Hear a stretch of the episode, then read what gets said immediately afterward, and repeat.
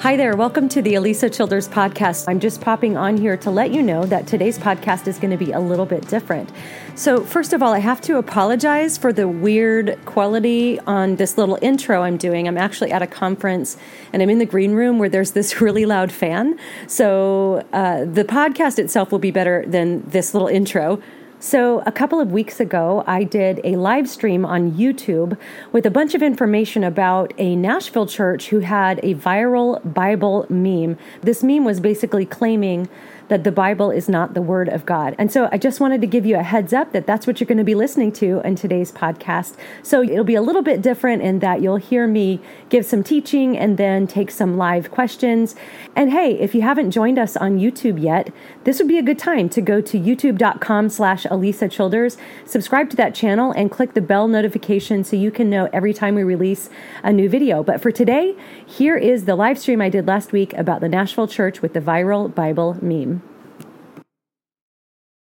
Hi there, everybody. Welcome. So glad to see you here for our live stream tonight.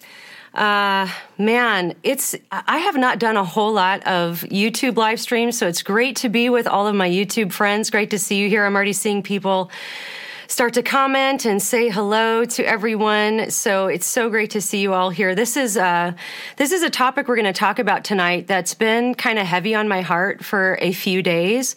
And to give you a little background, last week, there was a church in Nashville who posted a meme on Facebook. Basically, I believe it was a sum up of the sermon for the Sunday morning.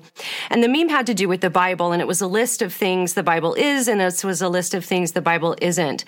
And the meme generated such a reaction that it even got written up in the Christian Post. And so we're going to talk about all of that tonight. But I've been praying today about this. And I want to say something that I realized that probably at some point, if not live, maybe later, some progressive Christians will probably watch this. And I just want to say to you that if you are a progressive Christian and you're watching this, I want you to know that I am not against you. I'm not your enemy. I don't hate you. I think that we share something in common. So progressive Christians have very strong beliefs about who God is, what he does do, what he doesn't do, very strong beliefs about what is good for the world. And I recognize that. And I would just ask that you would extend to me the same benefit of the doubt that I try to give you in knowing that I don't think that progressive Christians have terrible motives. I've actually said this in interviews many times. I think that there can be all kinds of different motivations for all of us to believe whatever it is we believe. And so if you're here and you're a progressive Christian, I just want you to know I love you. And I do have strong disagreements on certain points. And I know that we both feel that way. And we both stand up for what we believe because we love people. And we do believe that what we believe about God is best for people and best for the world. And that's where my heart is coming from, because I really just believe the gospel is so beautiful. And, you know, just to give you a tiny bit of background in to my story, I grew up in an evangelical church. I had great Christian parents, gave me the real gospel. I mean, Christians were the people who loved God, they loved the Bible, and they loved people. And it was just very real to me. I've loved Jesus as far back as I can remember, loved reading his word. And I really didn't have any doubts about what I believed until I was an adult. And I think the reason I didn't have those doubts is because I did have a pretty good experience with the church. Not that it was perfect, not by any stretch was my family perfect or the churches I went to perfect or the pastors that I had, were they perfect? But it was generally a good experience. Christianity worked for me. And so it wasn't until I was an adult and I ended up attending a church that I didn't realize at the time was a progressive Christian church. And I was invited to be a part of a much smaller group by the pastor. And it was in that group that there was, it was just a deconstruction type of group where the pastor pastor was deconstructing. He was encouraging other people to deconstruct. And so all of these precious beliefs that I'd held all my life were basically deconstructed. And if I'm honest, I was stubborn. I would try to fight. But it was when we left the church and I was isolated away from a church community, that's when the doubts that were planted in that class began to take root and grow. And I went through my own deconstruction. And I didn't know that that's what it was called. I didn't know there was a word for it. I actually didn't want it to happen. But all of my beliefs just unraveled. I really relate with that metaphor I've heard many progressive Christians use about the sweater, where there is a string that's sticking out, and then you pull on the string, and you keep pulling, and then everything just unravels. I really relate with that. But in my story, God had a different ending for me. My reconstruction involved going back to the historic roots of Christianity, learning everything I could about what defined Christianity originally, what that meant to the earliest Christians and to Jesus, and then trace that through church history and find out what I was raised with or what I believe now, what lines up with that, and is it true? Those were the two big questions. So I came out on the other side of that, more convinced than ever that the historic Christian gospel is true. It's good for the world. It's good for all of us. The Bible is God's word. We can trust it. It is without contradictions and errors, and we can submit ourselves to its authority because it's good for us. It's God's word to us. And so I have a lot invested in this tonight because the story that I'm seeing come out of this church in Nashville is a mirror of, what I went through at the church that I was in as well. So I just wanted to start by sharing a little bit of my heart about that. And now I want to get into kind of our topic for tonight, which is this sort of viral meme that this progressive church had last week. So I'm going to show you here. This is the Christian Post article, and the title, whoopsie, hi there. Why is it doing that? Oh, gosh. Okay, well, I know why it's doing that. Hang on. Okay, newbie here. All right. So the article is called Nashville Church Says Bible Isn't the Word of God Then Draws Ire. So the article says a progressive Nashville church has drawn the ire of the internet after sharing a message on social media declaring the Bible isn't the Word of God, inerrant or infallible. And so it goes on to quote from the pastor of the church, and then they quote this meme that was posted on social media that kind of went mini viral and got lots of reactions. Apparently there were, as of last Wednesday, there were more than 1,200 emoji reactions along with 1,800 comments. Of the 1,200 emojis, more than half were angry faces. Just over 300 were laughing emojis, while more than 100 were sad faces. And only 157 reactions approved of the post. And so, of course, those numbers have probably changed in the several days since then, which actually surprises me because in my interactions, I see quite a bit of support for progressive Christianity. So I was kind of surprised to see that there was an overly negative sort of response to it. But I'm going to show you the meme here. And so on one side of the column, you have the Bible isn't, and then there's 5 statements. And those 5 statements are, the Bible is not the Word of God. It isn't self-interpreting. It isn't a science book. It isn't an answer or rule book. It isn't inerrant or infallible, according to this meme. And then on the right side, it says the Bible is, and 5 statements follow that. It is, according to this meme, a product of community, a library of texts, multivocal, a human response to God, living and dynamic. And so I would just like to talk through this meme and give my response to it because I just think this got a lot of traction. I did a couple of other interviews this week and people were asking me my thoughts on this, so I just thought that I would offer that to you. So I'll say at this point that I do want to take some questions, by the way, so I'd love to do that. So if you have a question related to this topic, put the word question in all caps, and I will try to get to a few of your questions and hopefully just bring some clarifying thoughts as to what I think about this meme. So let's dig in. The first statement is the Bible isn't the Word of God. Now, I'll be honest with you, the first thing I thought about when I first saw this meme is the question, why? Why would you assume that the Bible is not the Word of God? Certainly, Christians have believed for 2,000 years that it is the Word of God.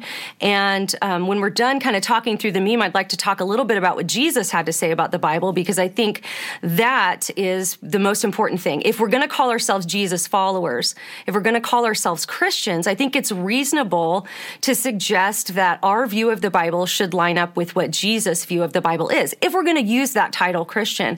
I think for me, if I were to say the Bible isn't the Word of God, I don't think I could rightfully call myself a Jesus follower, because that wasn't Jesus' view, and I'll get into that in just a moment. But the second statement says the Bible is not self-interpreting. So typically speaking, when Christians use the term self-interpreting, what they're talking about is there's this, when we come to the Bible, we're coming to the Bible with the understanding that the primary author of the Bible is God. I'm talking about the historic view of Christianity. When you approach the Bible, knowing that the primary author of the Bible is God. Now, certainly, yes, he used human authors, and we're going to get into this in a little bit. But when we say it's self-interpreting, we believe that that God is the primary author. We know that God can't make mistakes. God cannot lie. God cannot contradict himself. So therefore, if the Bible is God's word, which I'm going to make a case for in a minute, then it's not going to have contradictions within itself, because it's God's word, and God can't do those things. Therefore, his word wouldn't do those things. So when we come across a portion of scripture that has tension, if there's an appearance of contradiction, if it seems like it's pivoting in a way that we don't understand, historically speaking, Christians would say, well, it's we that lack the understanding. It's we that lack the knowledge or the understanding to understand what's going on here. And we see this happen time and time again in history. There have been many times in history where people have said, hey, the Bible got this wrong, and then they'll make some archaeological discovery that's, oops, okay, so it wasn't wrong. There have been many, many cases of this with entire populations of people. This happened with King David. This happened with several different things where they'll make a discovery and say, oh, actually, we were the ones who lacked knowledge.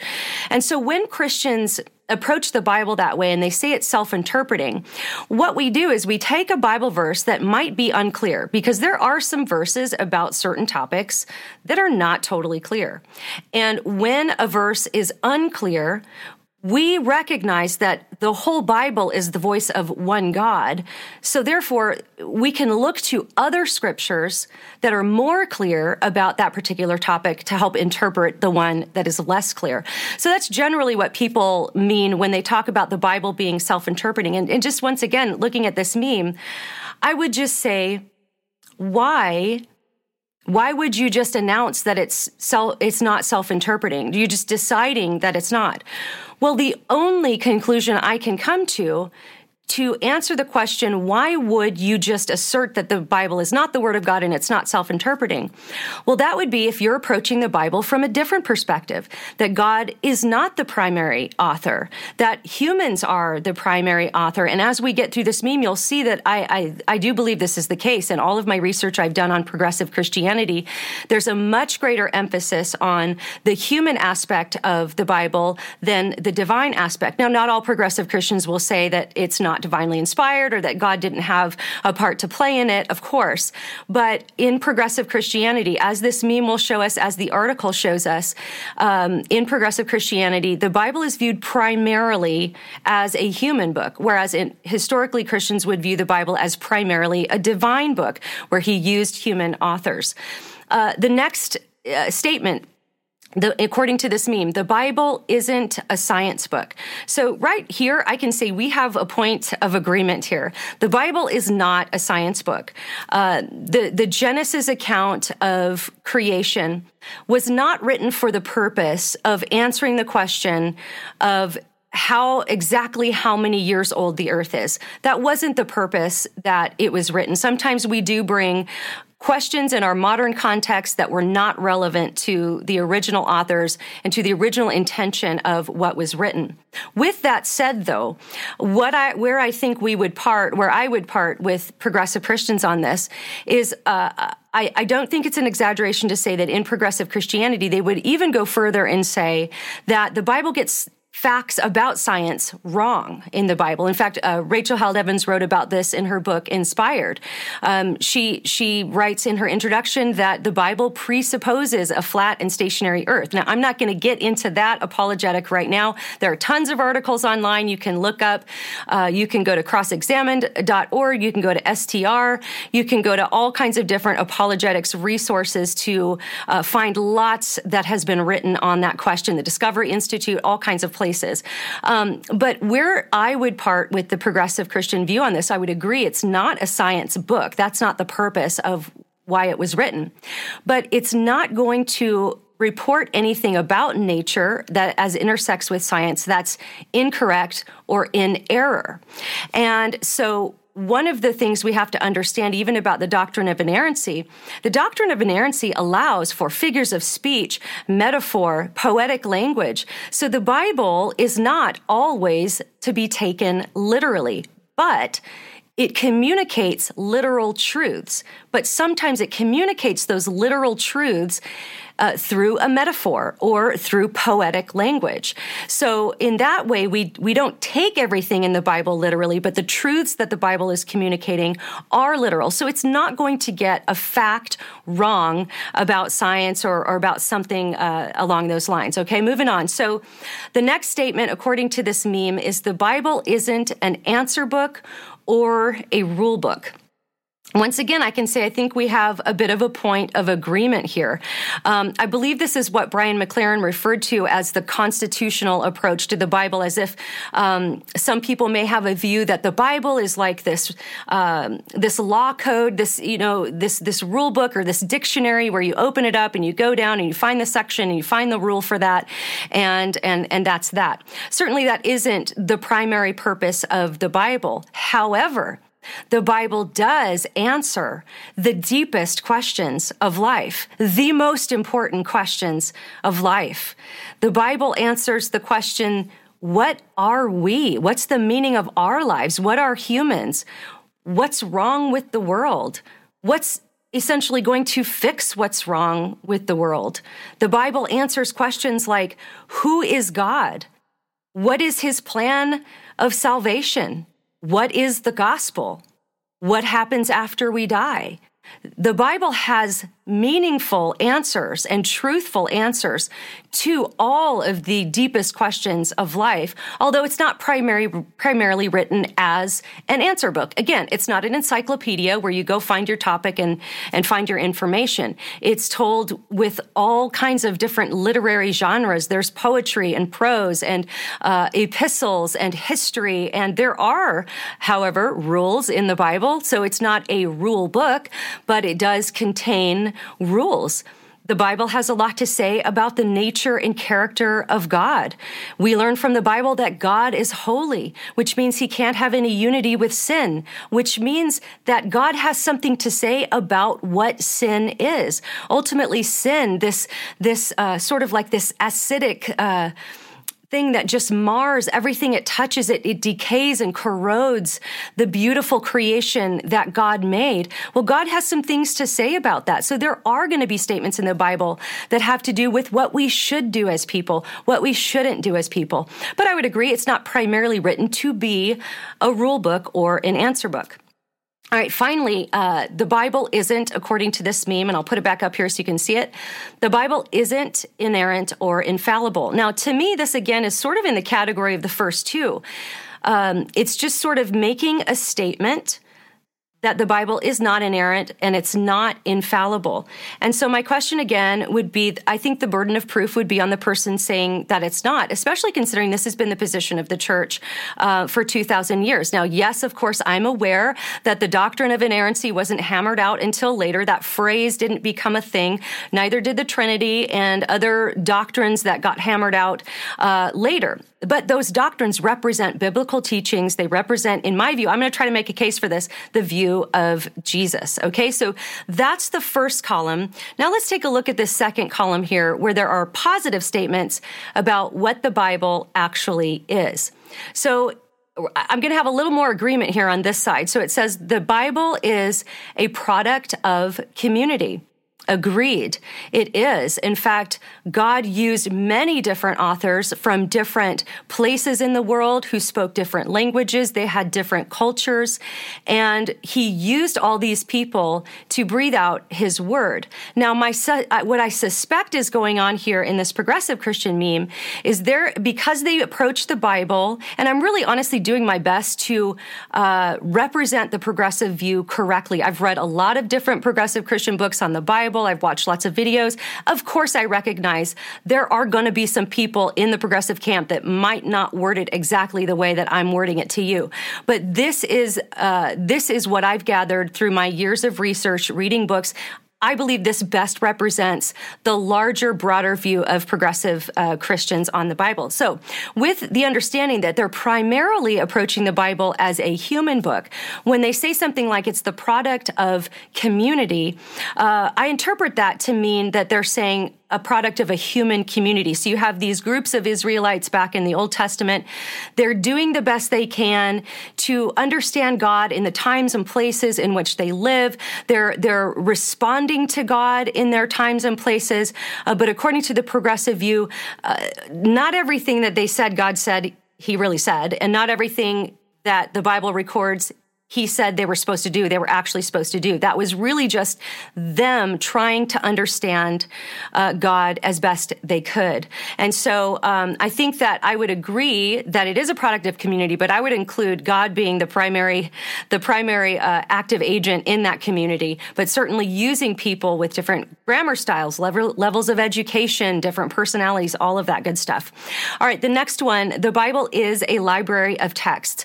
Absolutely agree. The Bible is not just one book that is wooden from Genesis to Revelation. You have a collection of books written over a large span of time by various different writers, lots of different genres. There's poetry, there's historical narrative, there's apocalyptic literature, there's prophecy, there are the epistles, there are all kinds of different genres, and we need to take those genres into consideration when we read the Bible, just like we would with any other book. So I agree with that one. It is a library of texts. But once again, remembering the two different approaches where historically Christians would say God is the primary author of the Bible. In progressive Christianity, that's primarily going to be humans. When we see it viewed as a library of texts, this is something that doesn't involve God as much as the other. A good point on this one is Rob Bell's book about the Bible. I think it's called What is the Bible? I don't have it right in front of me. But when he talks about the Bible being a library of texts, and he's talking about biblical inspiration, he puts the inspiration part after these texts have been gathered and put together, then God inspires them, whereas historically we would say, no, this is, and we're going to talk about inspiration in a second, this is breathed out by God. So next one is the Bible is multivocal. So agreed, yes, it is multivocal, but again, with the approaches, the primary voice being God, and then in progressive Christianity, I suspect, and if there's progressive Christians listening, and I'm getting this, you disagree with me, that's fine, you can put that in the comments, but multivocal, meaning a collaboration between maybe God and man, either on an even keel or with the human side sort of being a little bit more primary. And then finally, all of this leading up to this main point here, and I think in all of my research, this next line represents the progressive view of the Bible the absolute best, and that is that the Bible is a human response to God. And so this is the progressive view of the Bible. Now, certainly, there are human responses to God recorded in the Bible.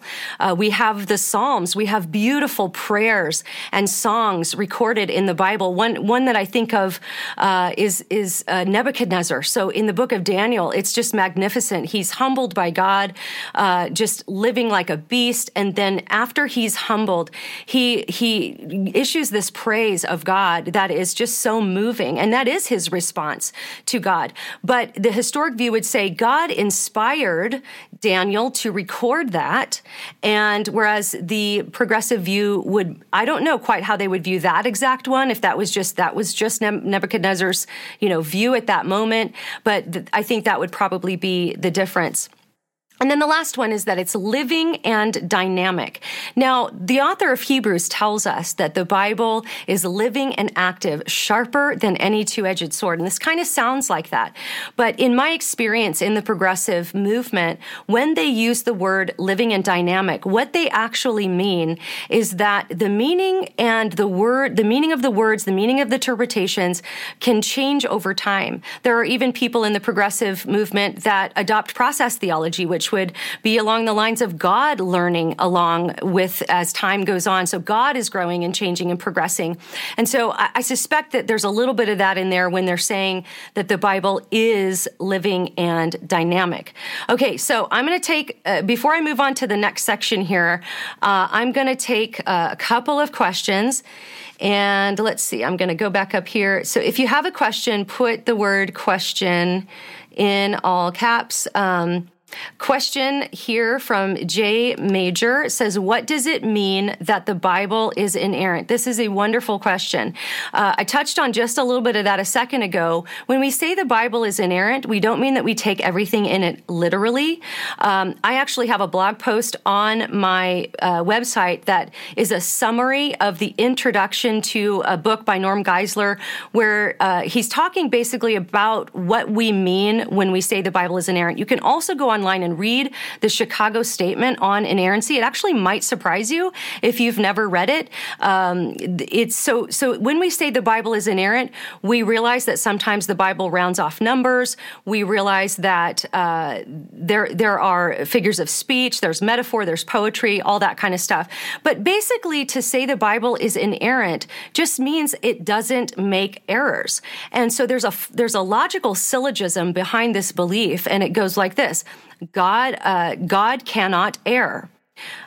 The Bible is God's word. Now, if both of those propositions are true, which I'm going to make a case for the Bible being the God's word in just a minute, if both of those propositions are true, then it logically must follow that the Bible cannot err. So that is the logical syllogism that stands behind the doctrine of inerrancy. But again, I encourage you to go online and read the Chicago Statement on Inerrancy and learn more about that. All right, I'm going to try to find I want to be fair here, so I'm going to try to find a skeptical question here, because I'm not just going to take questions that are easy, but I'm scrolling through, and I don't want you to get bored. Okay, so I'm not seeing, okay, questions. From Paul Davis. So, have you discovered which false teacher or teachers, example, Eckhart, I don't know if he means Eckhart Tolle there, but Bell, McLaren, etc., this church and pastor has used as their progressive Gnostic origins? Okay, let me get that back up. I don't know, this you could probably check on the website, but I do know that they have had progressive speakers in before. I believe Brian McLaren has spoken there before, and I believe he's actually maybe even scheduled to speak there again. And so some of those early emergent leaders I know were widely read in this church, but I don't want to speak to it beyond that. But I do believe McLaren was an influence in that church. Okay, so I'm going to move on, and I am going to, my mouse is not working wonderfully. There it is. So as I do this next section, if you have another question, put the word question in all caps. I'll try to get to it, but I'm going to move on to the next section of what I have to say tonight. So I want to talk to you about something. As we process this meme, I want to talk to you about something that Hillary Ferrer from Mama Bear Apologetics, which is a great book, by the way. It's called Mama Bear Apologetics, Empowering Your Kids to Challenge Cultural Lies. So in that book, Hillary identifies something that she calls linguistic theft. And so this is when words are sort of co-opted, the definitions are changed, and then they're used again to mean something different than the listener understands them to mean. Now, I hope that wasn't too confusing, but I'm going to give you an example. So In my book, I write about the situation I was in which I asked the pastor if he believed in divine inspiration. He said, yes, I do. And then months later, I learned that he actually meant that the Bible was inspired, much like a C.S. Lewis book or an A.W. Tozer book. He didn't believe it was divinely inspired on a different level as far as like something a Christian writer would write or something that would inspire you. And this really surprised me because I really thought he understood what I was asking when I said the Bible is divinely inspired. And so as we talked through the meme, I think you may have recognized some of that linguistic theft there when words are being used that mean something a little bit different than people have traditionally understood them to mean.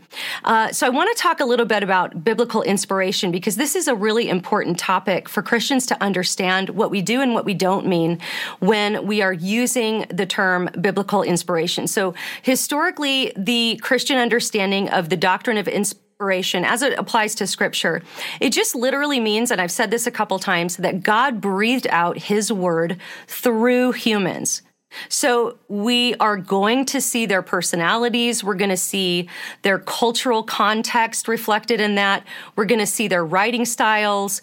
They weren't just dictating, like channeling God's word and just like a human typewriter typing out exactly what God was saying every single word. God used their words to breathe out His words. And so it wasn't the writers themselves who were inspired, but it was the words they wrote down in the Bible that were inspired. And of course, we all know 2 Timothy 3:16-17, which says, all Scripture is breathed out by God and profitable for teaching, for reproof, for correction, and for training in righteousness, that the man of God may be complete, equipped for every good work. And so this phrase, breathed out by God, in English, that's, I gotta count, I'm bad at math, 4 words. In the Greek, that's one single word. So that's not 4 words in Greek. It's just one single word.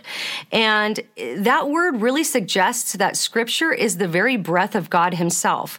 So Dr. Michael Kruger, great Bible scholar, he writes that this suggests the absolute highest authority for Scripture, the authority of the divine voice.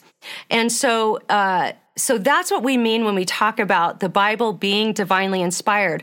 And so in my view, if we do believe that the words that are on the page are breathed out by God, that that's God's word on a page, then I couldn't say that it's not the word of God. At least according to the Bible it is, and I'm going to make a further case for that in just a moment. But I can't just see it as only multivocal, only a library of texts, only a human response to God, if it itself is claiming to be the very breath of God breathed out onto the page. Now, here's what I want to get to. So as Christians, we want our view of Scripture to be what Jesus' view of Scripture is, right? This isn't circular reasoning where we're just saying, well, 2 Timothy says, the Bible says that the Bible's inspired, so therefore it's inspired. No, that's one piece of the puzzle. The internal evidence does suggest the Bible is claiming to be divinely inspired, so that's one thing. But the question is that what Jesus thought? Did Jesus believe what Paul wrote in 2 Timothy, that all Scripture is breathed out by God? Well, of course, when Jesus walked the earth, the New Testament had not been written yet. So when we're talking about Jesus' view of Scripture, we're talking about the Old Testament Scriptures. So the Jewish, the Law and the Prophets, the Jewish Scriptures were the same books we have today. They were organized in a bit of a different order, but all of those same books are the same things Jesus had, the same thing that's sitting in your lap today. And so how did Jesus handle this? What did He have to say about it? Did He think that it was a human response to God? Did Jesus think that the people who wrote the Old Testament were simply doing the best they could to understand God in the times and places in which they lived? Did they look around at their cultures, see their neighbors doing blood sacrifices and say, oh, I bet our God wants us to do that, so we better start doing that, and then write that in their Scriptures? Or did Jesus actually think those were divine commands? Did Jesus think that when a prophet spoke for God in the Old Testament, that was God speaking?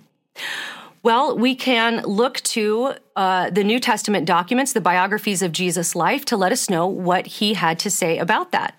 And if there's one thing Jesus affirmed over and over and over again is that the Old Testament scriptures are, quote, the word of God. So in Matthew 15:4, Jesus references several commands from Exodus, Leviticus, and Deuteronomy. When he references those commands, note what he says here. He says, "For God said, honor your father and mother, and the one who speaks evil of father or mother must be put to death." So Jesus is quoting the Old Testament by saying, "For God said." Notice he doesn't say, some guys who were trying to figure out God said. He says, "God said to you," and then he quotes an Old Testament prophet. In Mark 7, 8 through 13, he criticized the Pharisees. He said they were leaving, quote, the commandment of God. So Jesus was viewing what they were leaving and adding their traditions to was actually not just like an ancient spiritual travel journal. This was the commandment of God, according to Jesus. And he told them they void the word of God. There's that phrase, word of God again, by your tradition. In Matthew 22, and this is in verses 31 and 32, Jesus is getting ready to quote Exodus 3:6, and he says, "Have you not read what God said to you?" So when Jesus quotes the Old Testament over and over and over again, he refers to it as the word of God. Jesus also taught that the Bible was inspired by God. So Jesus was teaching in the temple courts, and some Pharisees were kind of gathered there, and they were always trying to trip Jesus up. So there was this kind of brilliant exchange between Jesus and the Pharisees. But Jesus appealed to the inspiration of Scripture to help them understand that the Messiah was more than just a descendant of David. And so he said this, he said, "How is it then that David, speaking by the Spirit, called him," meaning the Messiah, "Lord?" So Jesus could have just said, "How is it then that David called him Lord?" But he says David was speaking by the Spirit. This is actually the very definition of the doctrine of biblical inspiration that we talked about before. Jesus also believed that the Scripture was authoritative. Think about this. In Matthew 4, I believe it is, we have the scene where Jesus is being tempted by the devil in the wilderness. So this is the devil's big chance to tempt Jesus, to try to make him fall. And how does Jesus fight temptation? Well, he appeals to the authority of the Scriptures. So all three times that the devil comes to him and tries to tempt him, Jesus fights that temptation every single time with three words. Those three words are, "It is written." Now, there's a great little book called Christ in the Bible by a Bible scholar, John Wenham, and he wrote this about that phrase, "It is written." He said, "It is clear that Jesus understood 'it is written' to be the equivalent to 'God says.'" So there we have it. Not only Jesus calling the Old Testament scriptures the word of God over and over again, but he also says, "It is written," which is the equivalent of "God says." He and his disciples say that phrase dozens of times in the New Testament. I tried to count once, and I lost count after like 40, I think it was, but they say this all over the place. And I love what Bible scholar Andrew Wilson said in his book. He's got a great little book, Unbreakable. I think it's what the Son of God says about the Word of God. And here's what Andrew Wilson says. He says, "Consider the way Jesus fights. He has the resources of heaven available, yet he fights by using the authority of the Scriptures. His position is unequivocal. 'You're trying to tempt me, but the Scriptures have spoken,' and that's the end of the conversation." So Jesus appealed to the authority of Scripture to fight the temptation that he encountered by the devil in the wilderness. Now, we've been talking about inerrancy. Let's just leave that word out. I want you to imagine, with all that we've just read about what Jesus had to say about the Scripture, just imagine somebody came up to Jesus and suggested that the Scriptures had contradictions in it. Or they said to Jesus, "You know, I think that there are some mistakes there. I think that they recorded something that they thought God said, but he didn't really say it." I think that Jesus would be astonished by that suggestion because of the high view that Jesus had of the Scriptures. And we see this illustrated in Matthew 22. So this is where the Sadducees are trying to entrap Jesus. They ask him a question about the resurrection, and he answers them very plainly. And here's what he says. He says, "You are in error because you do not know the Scriptures or the power of God." Now let's think about this logically. If Jesus thought the Scriptures had errors, why would he tell someone else they were in error because they didn't know this errored Scripture? Obviously, Jesus was viewing the scriptures as an absolute standard of truth by which to judge that they were wrong because they didn't know it. So I think a case can be made that Jesus, that word inerrancy, the doctrine of inerrancy hadn't been officially, mandated as a doctrine. But I don't think Jesus would have agreed that there are contradictions in the Bible. Also, Jesus seemed to have the view that the Bible was infallible. Now, the definition of biblical infallibility, it's a bit tricky to define. There's tons of debate over this. So traditionally, it was a really strong term that was closely related to inerrancy, just meaning that Scripture is not capable of teaching error. And sometimes those two terms are even today used interchangeably. You'll see that on doctrinal statements and things. But today, some people have defined it more broadly to say something like the Scripture cannot fail. I like that definition. I think that's a good definition of infallibility, but is that what Jesus thought? So in John 10, Jesus is about to be stoned for claiming to be God. When this happens, he appeals to the infallibility of Scripture. So this is what he says. He says, the Scripture cannot be broken. When Jesus prays for his disciples in John 17, this is the famous prayer in John 17 where he prays for his disciples, then he prays for people who will come to believe in him because of their testimony. That's us. Did you know that? Jesus prayed for you, and it's recorded in the Bible. It's really awesome. But this is what he prayed. Sanctify them by your truth. Your word is truth. So Jesus is saying that sanctification process where we know what is right and wrong, how we become more conformed to the image of Christ, we're going to know that through his word. And so Jesus could have said, sanctify them by your truth. Put this light in their heart where they'll always know. Lead them, quicken their conscience to know. Sanctify them by your truth. No, he says your word is truth. So Jesus didn't see the Scriptures as a book of recommendations or primarily a human book. He believed it can't be broken. It cannot fail. So I think that it's also very clear that Jesus believed that the Scripture was imperishable. So this is a theme that's found throughout the Old and the New Testaments, this idea that God's Word will never pass away. Did Jesus believe this? Well, he endorsed this quite plainly in Matthew 5. In verses 17 and 18, he said, do not think that I've come to abolish the law or the prophets. Remember, that's the Old Testament. I have not come to abolish them, but to fulfill them. For I assure you, until heaven and earth pass away, not the smallest letter or one stroke of a letter will pass from the law until all things are accomplished. He also said, it is easier for heaven and earth to disappear than for the least stroke of a pen to drop out of the law. That's Luke 6, 16, 17. So Jesus didn't come to replace the Old Testament, to throw it away. Sometimes there's a theme that emerges in progressive Christianity. Well, they'll say Jesus is the living Word. Yes, Jesus is the Word made flesh. Absolutely agreed. But what did he believe about the written word? Well, we're reading about what he believed about the written word. And he says that heaven and earth will pass away, but my words will never pass away. This is what he's saying. He is, in a way, predicting the New Testament here. My words will never pass away. And I also think it's really interesting, the scene here right after Jesus' resurrection. So right after his resurrection, we find him on the road to Emmaus, and he encounters a couple of his followers. They don't recognize him at first.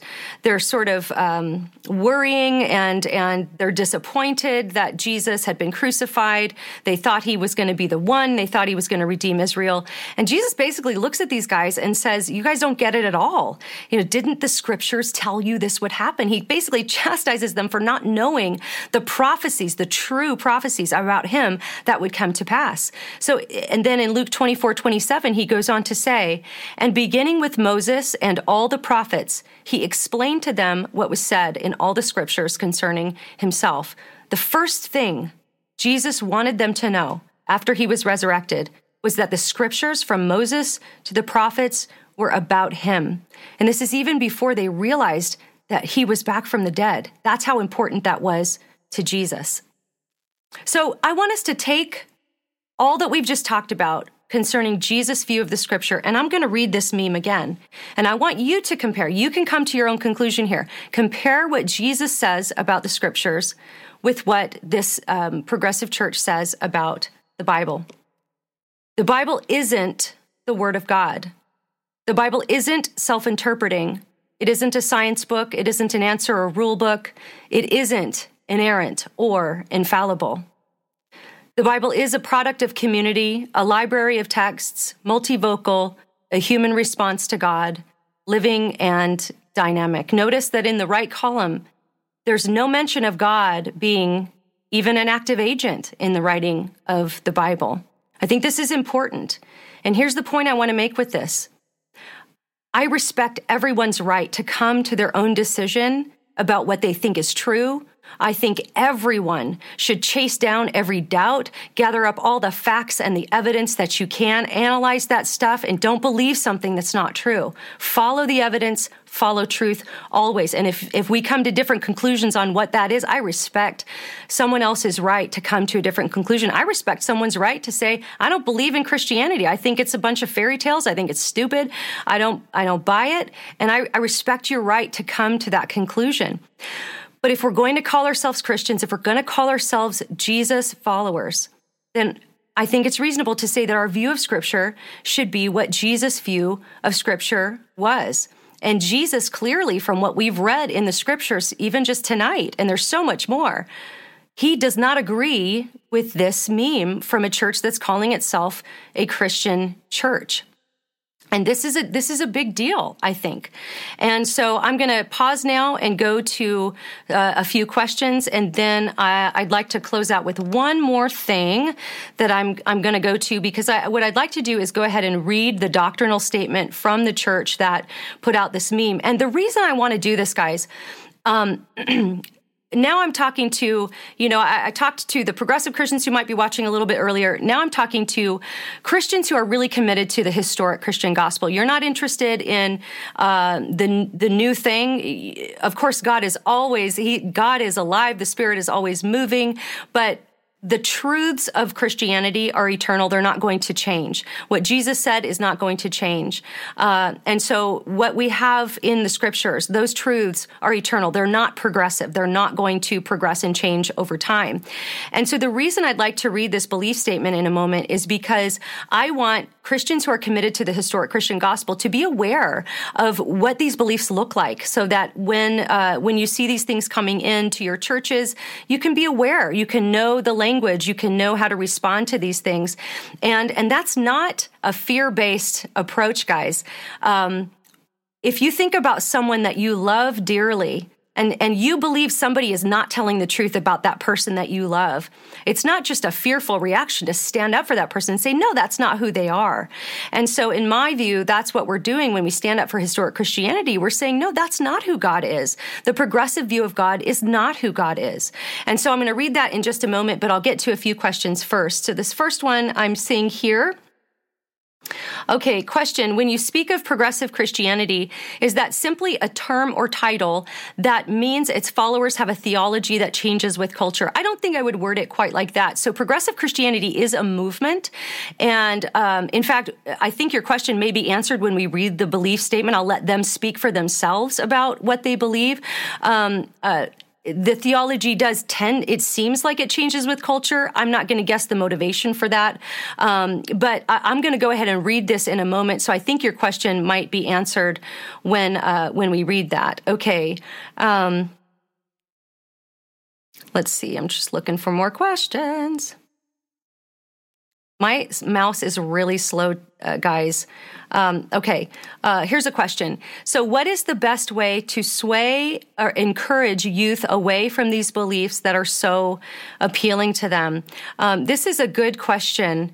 What a good question. So I would say the best thing to do, especially with young people, first of all, I mentioned the Mama Bear Apologetics book. That's a great book to help you engage with your kids about cultural ideas, things that are popular in culture. But I think that the most important thing we can do with young people is acknowledge their doubts, acknowledge their questions, take them very seriously. You don't have to be an apologist to help your kid through a question they have about God. You just have to be curious and interested. You can research together. You can go on that journey together. You don't need to be afraid of that. And so I think that when I hear deconstruction stories of people who are leaving the faith, very often I'm hearing that, they had genuine doubts. They had actual deep questions, troubles, things that bothered them about the Bible, just all kinds of things that they came up with. And, in their situation, they were told, you're not supposed to ask those questions, or they didn't feel like they were in an environment where those questions could be asked, where they could process through those things. So I think that's probably the most important thing we can do. Also, to model the real thing.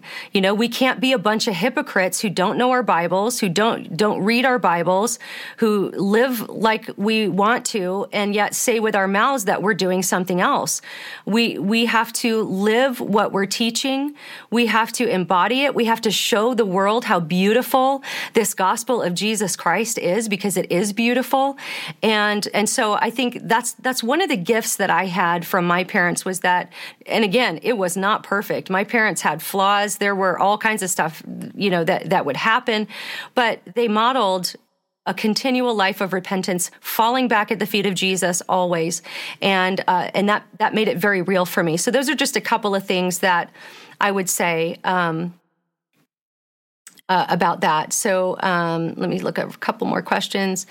Okay, Mandy's asking, coming out of a blab it and grab it progressive church. Okay, how do I change my beliefs that have been taught to me my whole life to a theology that is more biblically accurate? So by blab it and grab it, I'm assuming you mean prosperity gospel. And so prosperity gospel and progressive Christianity are actually not the same thing. In fact, in my experience, many progressive Christians leave the church because they grew up in a kind of prosperity gospel type situation, and they recognized the phoniness of that, the inauthenticity of that, and they walked away from that. So I'm not sure. I'm guessing that you mean like a prosperity church. Well, no matter what it is, if you want to get some really good, sound biblical teaching, there are some really great Bible teachers. I love Alistair Begg. He's got an app. He's just a kind and gentle type soul that just teaches through the Bible. I love that. I love Skip Heitzig's teachings, just teaches straight through the Bible. There's lots of great books. I think Wayne Grudem has a book where it says something like 20 questions Christians can ask. I'll tell you what, a great place to start is Greg Koechl's book, The Story of Reality. It's basically really good, sound theology, but it is so delightfully written. It's written like a story, and it will walk you through just the real important points of the core essentials of the Christian faith. It doesn't get into the weeds of secondary issues and things like that. It's a very much a mere Christianity, but it's called The Story of Reality by Greg Koehl. So question, Franco is asking, are progressive churches using something other than ESV, NIV, or New King James? Sounds like they are pushing something like The Message. Brian John, well, that's, The Message is, what's his name? And I can't think, it's not Brian Johnson though. Now, what I think you might be meaning by Brian Johnson, are you meaning the Passion Translation? So I don't know the answer to that. I did hear, in fact, I think Mike Winger has a video about a Bible translation that just came out recently that's really sympathetic to progressive theology. So you might check that out on Mike Winger's page.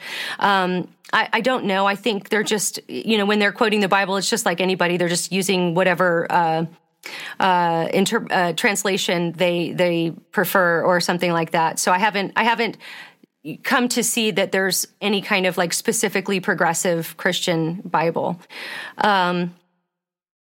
Sean is asking, do you think the most significant area of differences between progressive and non-progressive Christians is, or what is it, and how they, okay, I'm sorry. Let me read that again. Do you think the most significant area of differences between, let's get it back up here, progressive and non-progressive Christians is how they view the authority of the Bible? I would say that's one of the main ones. I do. I think that the view of the Bible is one of the most just differences that we have between progressive Christianity and historical Christianity. Okay, so I'm going to move on to this last section here. Okay, so I want to read through this doctrinal statement from this church because, again, I said this before, it's my goal, it's my heart to present to you these ideas accurately. What I don't want to do is build a straw man. And if you're unfamiliar with that term, it's a logical fallacy where you essentially construct a much weaker version of your ideological opponent's view, because it's much easier to kick a straw man down or a scarecrow down in a cornfield than it is to kick a real man down. So I don't want to do that. I want to present the progressive Christian views as accurately as possible. So this is the belief statement from this progressive church. And again, I'm doing this because I think that we are going to see a lot more of these churches pop up. So this church started evangelical many years ago, kind of started a slow and subtle shift toward progressive Christianity, and is now self-identified as a progressive Christian church. So this isn't a pejorative. This isn't a derogatory term to call someone a progressive Christian. This is how they identify themselves. And so this is their belief statement. So our beliefs, it says, at our core, we hold to these principles with open hands and humility. So number one is God is a mystery to be explored, not a doctrine to be espoused. God is a mystery to be explored, not a doctrine to be espoused. So in my experience, progressive Christians are typically not creedal in the sense that they're united around a core set of beliefs that you have to believe these things to consider yourself a progressive Christian. And so I think that's why they're saying it's not a doctrine to be espoused. Now, I just have to take a logical look at this because I always have to do this, but when you say God is a mystery to be explored, not a doctrine to be espoused, that statement itself is a doctrine. That is a doctrine about God. And so it sort of refutes itself because essentially just by saying it, you're espousing a doctrine about God. And so I just wanted to kind of make that point. But I see this a lot in progressive Christianity. God is a mystery to be explored. And so I think that when you present God as a mystery, like this mysterious figure that we can't quite, we can't pin him down, we're not going to make dogmatic statements about who he is. We're not going to make dogmatic statements about his nature and his character. He's a mystery to be explored. It's more about the journey than the destination. Some people have that phrase that they'll say. I think what this does, and this is why I think progressive Christianity is dangerous. I think this is why it is a threat. I know I'm using strong words, but it's a threat to the real gospel, because the real gospel has certain points in it, certain things it says about God, certain things it says about humans, that if it's true and we reject it, our eternal souls, there are consequences for our eternal souls. That is according to the historic Christian gospel. But if we just say God is a mystery to be explored, well, this gives everyone permission to sort of create a view of God that lines up with their own personal thoughts and feelings and preferences. So if I just think, oh, God is this mystery, I'm gonna just listen to what he does in my heart and what he says, well, how do I know if it's not just my own mind saying those things? Or if I think something is good and true, and I'm just assigning that to God, but maybe God doesn't think that thing that I think is good and true is good and true. And so the danger of this is that we can end up constructing a God in our own image. And that is actually an idol. That's not the real God. And so we do have the Bible to tell us, to reveal the nature and the character of God to us. Certainly, there are things about God that will always be mysterious. Absolutely. I'm not saying there's no mystery, but there are things the Bible reveals to us that are quite clear about who God is, what he loves, what he hates, attributes about who he is.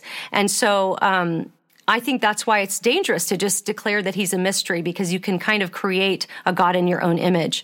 The second one is life is a gift to be enjoyed. I agree on a certain level, of course, but the fundamental difference between progressive Christians and historic Christians is that, and we'll see this because we'll get to this in the fourth point, in progressive Christianity, there's really no sense of sin separating us from God.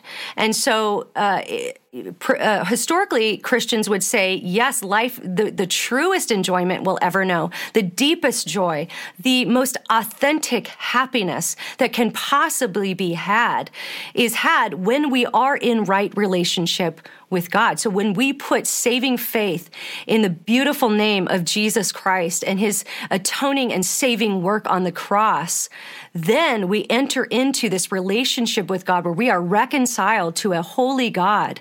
And that is when we really find our purpose. And of course, we know our purpose is to love God, to know God, to worship him and be with him forever. And that can only happen when that relationship is restored.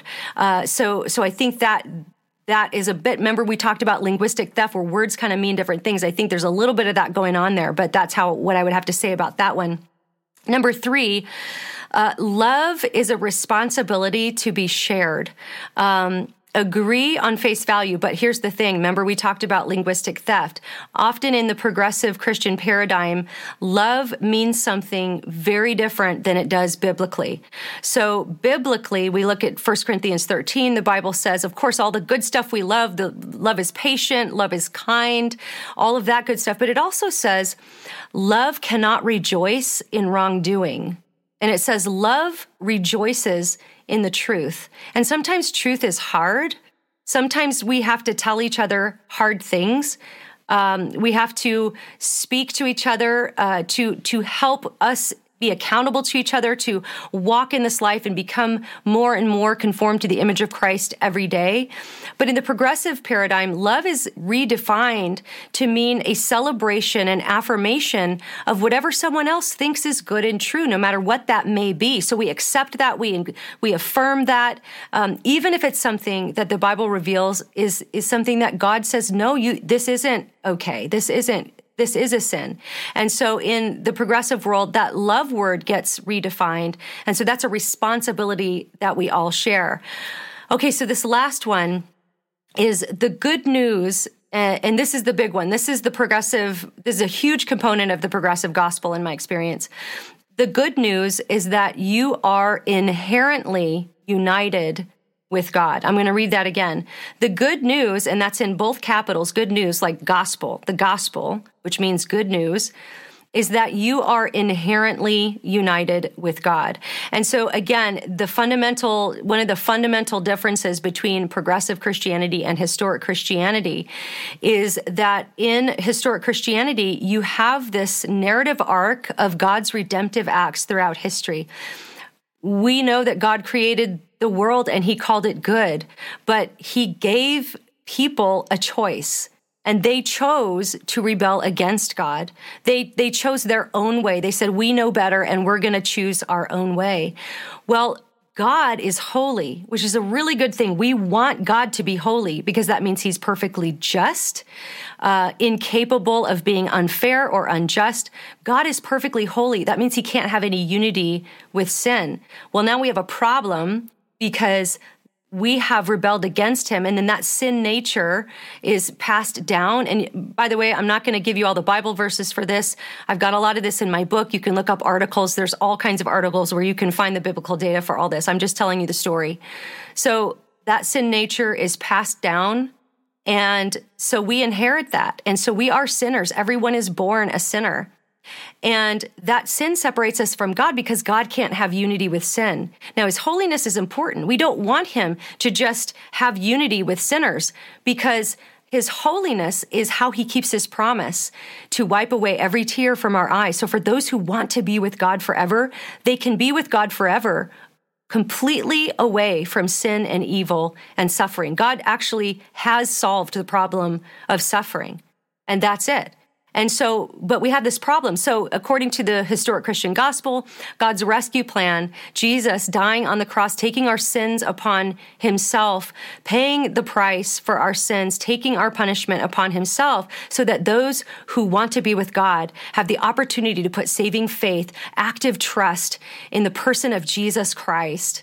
And then at the end of time, there's the final judgment, and then our eternal destinations, either with God in his presence forever or quarantined away in a place called hell.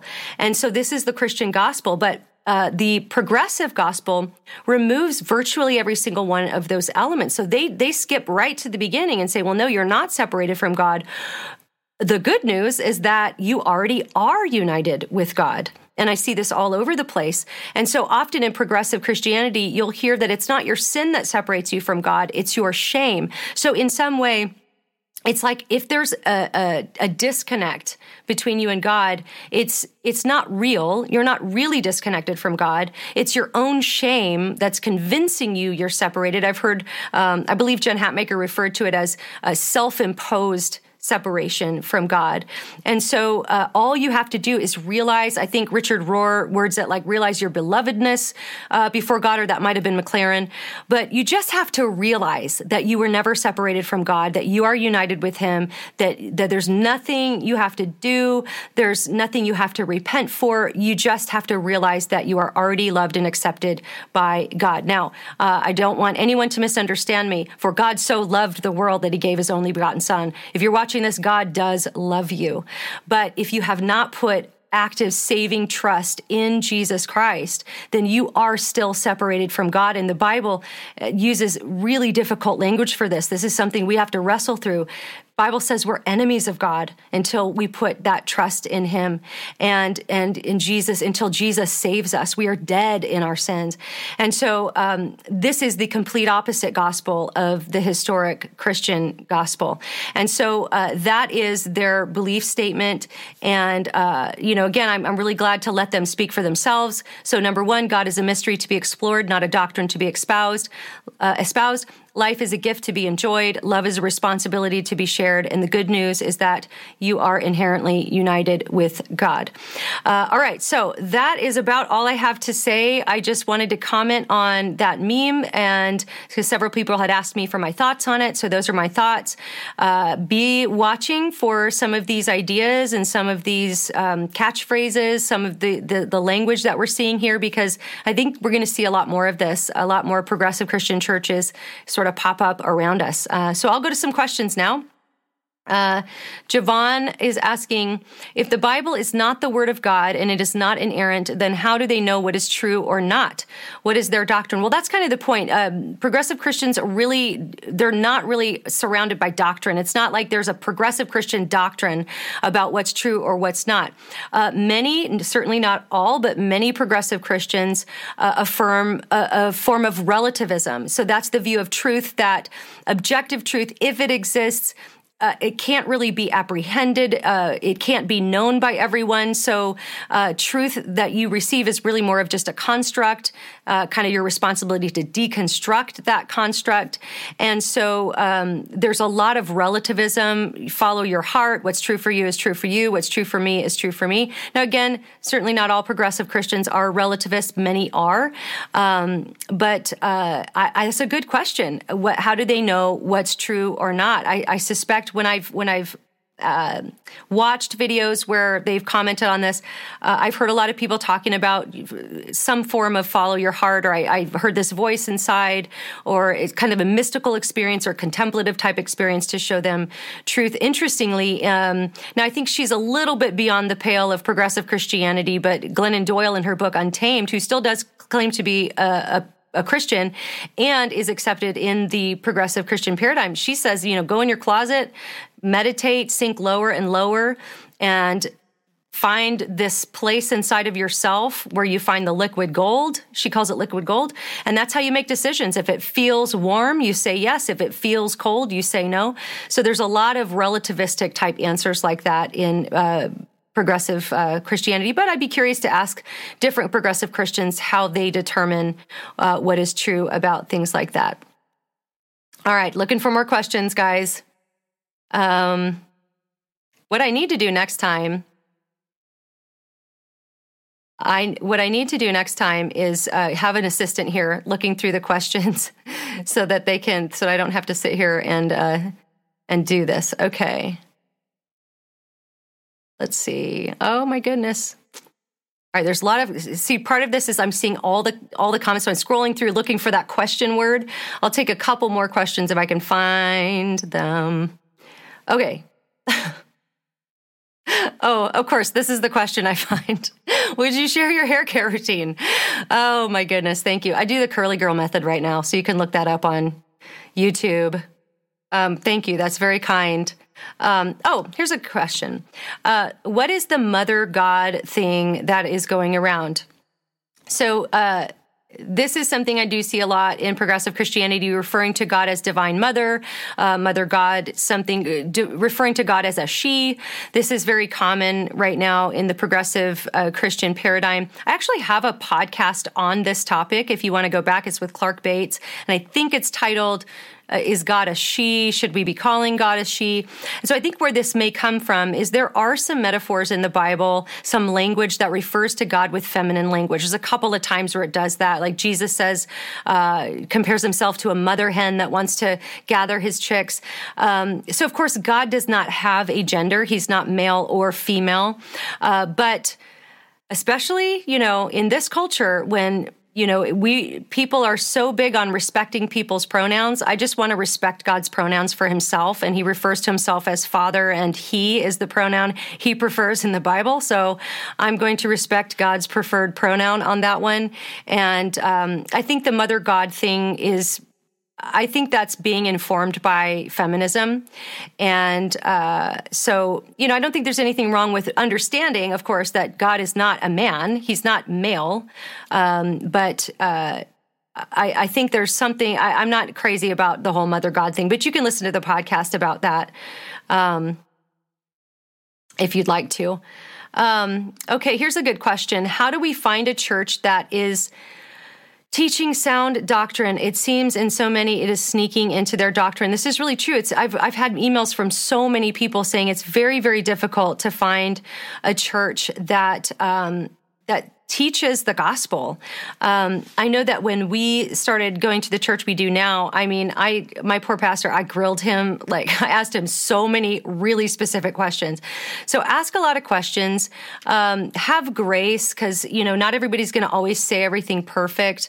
I always try to have a ton of grace, but if you see consistent patterns of maybe the gospel just not ever being preached or being changed, or maybe the cross being referred to as cosmic child abuse, or the downplaying of the Bible, those would be signs to look for. And, maybe it's time to have a meeting and to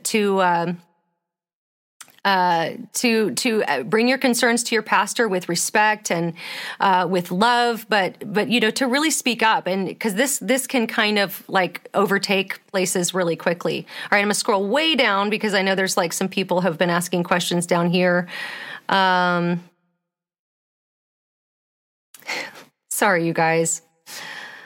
I'll do better next time. This is I'm kind of a noob with the YouTube live stream thing. I've done it a couple times, but I was also live streaming on Facebook at the same time, so I could look at those. How often do you do live streams answering questions? Not very often, but I would like to start to do that a little bit more, and I don't know all the answers, and if I don't, I'm happy to tell you that I don't, but I'll probably know of a resource I can point you to that will help. So, all right, I'm going to find a couple more here and see if I can find... Okay, here's one. I haven't even read it. How would you suggest peacefully challenging progressive churches in a way like Paul challenged his fellow Jewish brethren in their synagogues? That's a good question. I think I kind of just answered that a minute ago with I would... It depends on who you are. It depends on how mature of a believer you are. I would encourage, if you're a new believer and your church is very obviously progressive, I wouldn't advise you to stay and fight. If you're a new believer, if you're immature in the Lord, go find a church that's going to feed you and give you good doctrine. For those mature believers who know the Word and they are, you know, filled with the Holy Spirit, I would put up a bit of a fight. I think that that's worth a challenge. Now, you can always do that in a respectful way. You can set up a meeting with your pastor, share your heart, share your concerns, but you don't have to budge on truth. And so I'm thinking of 1 Peter 3:15. Always be ready to give an answer for the hope that lies within you, but do so with gentleness and respect. That's what God that's what God wants us to do when we're doing that. So, sorry, I'm trying to read. And yeah, somebody's like, you need help. I do. I know. All right. I'm going to find one more. And I have really enjoyed my time with you guys tonight. I appreciate it. Here's a good non-controversial question to end on. So Derek's asking, would you consider a church that has female pastors a progressive church? So not necessarily, okay? Not necessarily. Now, I'm a complementarian, so my theological view on that is that women shouldn't be pastors. But I put this in the category of, now it's not an unimportant doctrine. It doesn't, when I say a secondary doctrine, I don't mean it's not important. But the doctrines that I'll put in the core for the essentials are doctrines that are going to affect your salvation, okay? So do I think a female pastor is going to go to hell? No. Of course not. So I'm going to put that in a slightly different category. Now, there are a lot of female pastors in progressive churches, but at the same time, there are streams of Christianity who ordain women as pastors who otherwise their gospel is solid. They're upholding the historic Christian gospel. I personally probably wouldn't choose to go to a church that has a female pastor because that's just a conviction I have. I believe that's what the Bible teaches. But I wouldn't necessarily consider a church with female pastors to be progressive. A church can be conservative theologically and ordain women pastors, in my view. I could be wrong about that, but totally open to changing my mind on that. But that's the best I can do to answer that question. All right, guys, thank you so much for joining me tonight. It was really fun. I'd really like to do this more often. I'd love to maybe just pick a topic. Maybe I won't talk so long next time. We can do more question and answer, but that would be really fun. I want to thank you I want to just send a big thank you to everybody who has subscribed. We really just launched this YouTube channel when COVID started. So it hasn't even been, I had a YouTube channel, but I wasn't really like doing YouTube videos. And so we really started that, built this studio and all that when COVID hit, and it's really grown. And I'm so thankful to all of you guys for subscribing. If you're not subscribed, please subscribe. And it also helps if you hit that bell icon because then it notifies you when we release a new video. We've got a new short video coming out tomorrow. So be sure and subscribe so that you get to see that. Thank you so much for listening. Encourage all of you guys to just stay in the Bible. Let the Bible tell you who God is. Let that inform your theology. Let that inform what you think about God and what you believe about God, and you'll be okay, all right? So God bless you guys. Have a great night. Bye-bye.